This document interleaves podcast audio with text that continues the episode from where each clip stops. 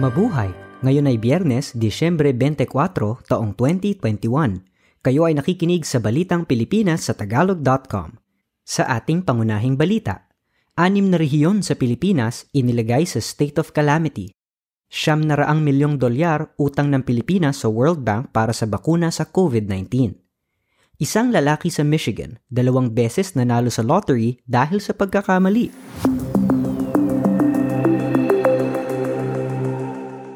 Nagdeklara si Pangulong Rodrigo Duterte ng state of calamity sa anim na rehiyon sa bansa dahil sa matinding epekto ng bagyong Odette. Kabilang dito ang Region 4B o na kinabibilangan ng Mindoro Oriental at Occidental, Marinduque, Romblon at Palawan. Kasama rin ang ika-anim na rehiyon o ang Kanlurang Visayas na kinabibilangan ng Aklan, Antique, Negros Occidental, Capiz, Guimaras at Iloilo ang Rehiyon 7 o Gitnang Visayas na kinabibilangan ng Cebu City, Lapu-Lapu City, Mandaue, Probinsya ng Cebu, Bohol at Siquijor. Rehiyon 8 o Silangang Visayas na kinabibilangan ng Samar, Leyte at Biliran. Ang Rehiyon 10 o Hilagang Mindanao na kinabibilangan ng Bukidnon, Camiguin, Misamis Occidental, Misamis Oriental at Lanao del Norte. Ang ikalabing tatlong rehiyon o Caraga na kinabibilangan ng Agusan del Norte, Agusan del Sur, Surigao del Norte, Surigao del Sur at Dinagat Islands. Tiniyak ni Pangulong Duterte na maglalabas siya ng 10 bilyong piso para sa mga biktima ng bagyong Odette.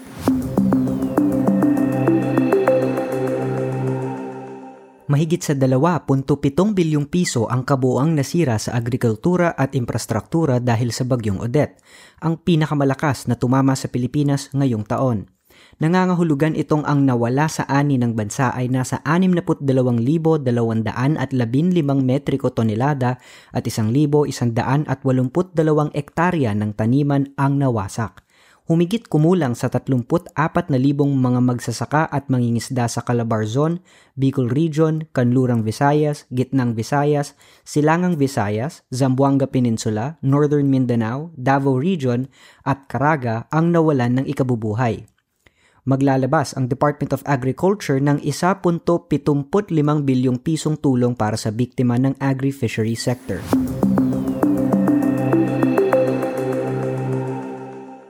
Apektado ang sikat na Chocolate Hills at ang mga kakaunti na lamang na tarsier na nasa sanctuary sa pagbayo ng bagyong Odette sa Bohol.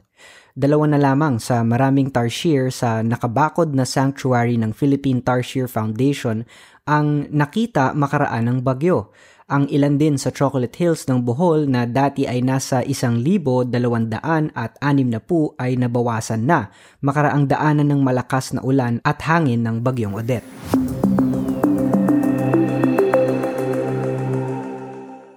Dalawandaang milyong piso pa lang ang ilalabas ng Overseas Workers Welfare Administration o OWA sa susunod na taon bukod sa naunang 500 milyong piso para sa mga namomroblemang overseas Filipino workers o OFWs.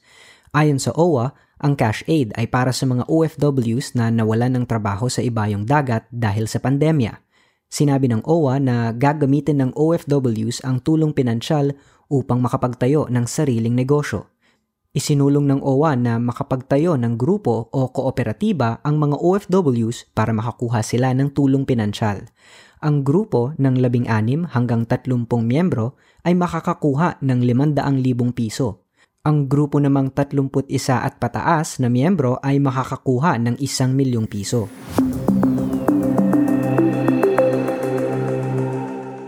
Dalawamput limang paputok ang ipinagbabawal na ibenta at gamitin sa Pilipinas ngayong pagsalubong ng bagong taon.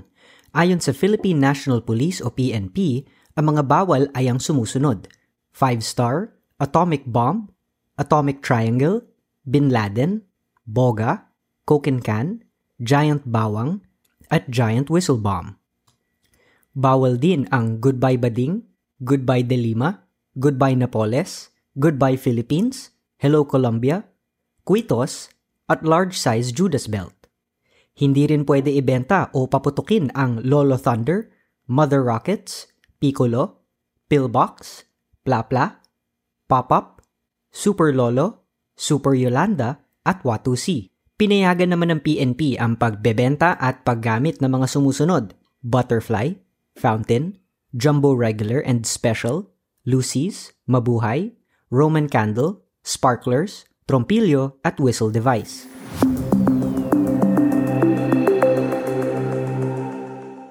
Apat na tauhan ng Tagig City Police ang nasa kulungan ngayon makaraang masangkot di umano sa pagnanakaw sa 30 milyong piso sa isang Hapon at asawa nitong Pilipina sa Pasig City. Kinilala ang apat na sina Jason Bartolome, Police Corporal Merrick Desolok, Police Corporal Christian Jerome Reyes at Patrolman Kirk Joshua Almohera na ngayon ay nasa kustodiya ng Pambansang Pulisya ng Pilipinas. Ang mga suspect ay nagtangkang tumakas sakay ng motorsiklo at nakipagbarilan pa sa mga nagresponding pulis. Napatay sa engkwentro ang isang suspect at nasugatan naman ang naarestong si Bartolome.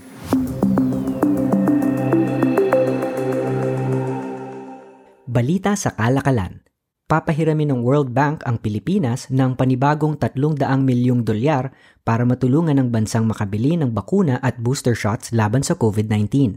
Ayon sa World Bank, ang pera ay gagamitin para sa pagbili at pag-deliver ng mga bakuna laban sa COVID-19 ng mga menor de edad na 12 hanggang 17 anyos, kasama na ang booster shots na nasa high-risk na populasyon.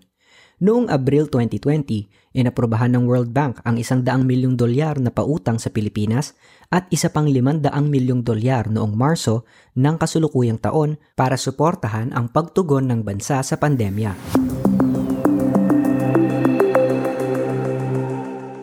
Balita sa ibayong dagat. Pinayagan na ng US Food and Drug Administration ang pagpapagamit ng coronavirus pill ng Pfizer na Paxlovid. Inotorisahan ng US FDA ang paggamit nito para sa mga taong nasa high risk kapag naimpeksyon ng COVID-19 na nasa pagitan ng edad 12 pataas. Ang Paxlovid ay kombinasyon ng dalawang pills na iinumin sa loob ng limang araw – Nakita sa clinical trial ng 2,200 katao na ligtas ito at nakakapagpababa ng tsansa na maospital at mamatay ang mga high-risk na tao ng 88%. Mahigit sa isang daang libong bagong kaso ng COVID-19 ang naitala sa United Kingdom simula ng isagawa ang malawakang testing.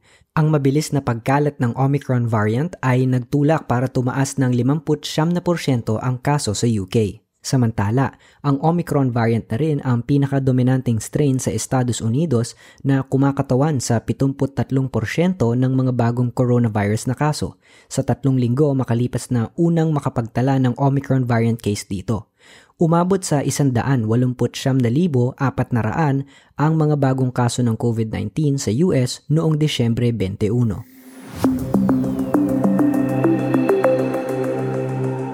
Ito na ang huling Paskong nakabukas ang Filipino store sa Vancouver, Canada na apat na dekada nang nagsasagawa ng operasyon ang Victory General Merchandising na isa ng landmark sa Fraser Street sa Vancouver simula pa noong 1979 ay magsasara na sa pagtatapos ng buwang ito. Ayon sa may-ari na si Jane Planta, isasara na niya ang tindahan dahil bumaba ang benta bunga ng pandemya at dahil kailangan din alagaan niya ang kanyang kalusugan ngayong 65 taong gulang na siya. Ibebenta niya ang mga barong Tagalog kimona at ang mga ternong Filipiniana sa murang halaga na lamang.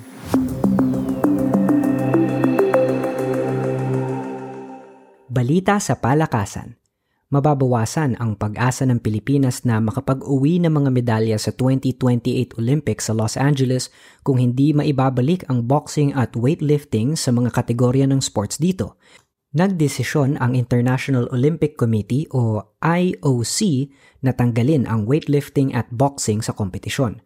Ang kauna-unahang gintong medalya ng Pilipinas sa Olympics ay nakuha nito sa pamamagitan ni Heidelin Diaz sa weightlifting sa nakaraang Tokyo Olympics. Sa boxing naman ay nakapilak na medalya sina Nesty Petesio at Carlo Paalam at tansong medalya naman ang nakuha ni Yumir Marikal. Inanunsyo ng IOC kamakailan na ang boxing, weightlifting at modern pentathlon ay tatanggalin na sa listahan ng 2028 Games. Papalitan ito ng skateboarding, sport climbing at surfing sa LA 2028 Olympics.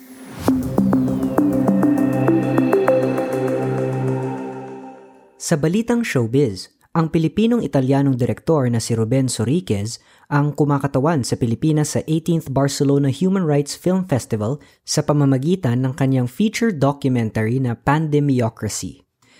Ang pelikula ni Soriquez na kinuhanan noong 2020 sa Europa, Asia, kasama na ang Pilipinas at Estados Unidos ay nagpakita ng pagkontra sa paglabag sa karapatang pantao sa buong mundo na nangyari noong kasagsagan ng pandemya. Ang pelikulang Pandemiocracy ay tungkol sa isang batang ina at dalawang anak na umalis sa Italia para samahan ang kanyang asawa sa Maynila. Ito ay tungkol sa kanilang karanasan sa gitna ng mga pagbabawal, paghihigpit, kwarantina at paglabag sa karapatang pantao.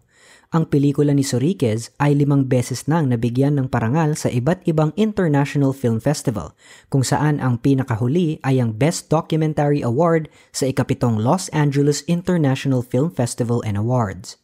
Ang Pandemiocracy ay mapapanood sa Pilipinas simula sa Enero ng susunod na taon sa pamamagitan ng streaming sa iwatchmore.com.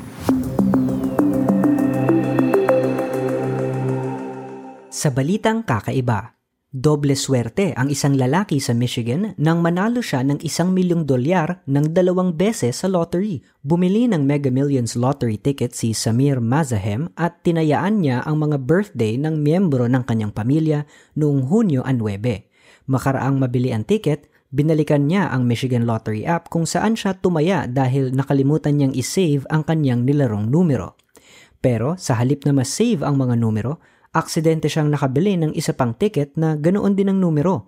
Medyo nainis pa siya noong una dahil ang isip niya sayang ang perang ipinambili ng ikalawang ticket. Hindi niya akalaing tatama ng isang milyong dolyar ang kanyang mga numero.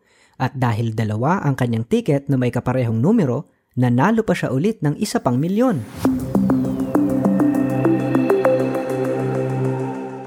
At yan ang kabuuan ng ating mga balita ngayong Desyembre 24 taong 2021 para sa Tagalog.com.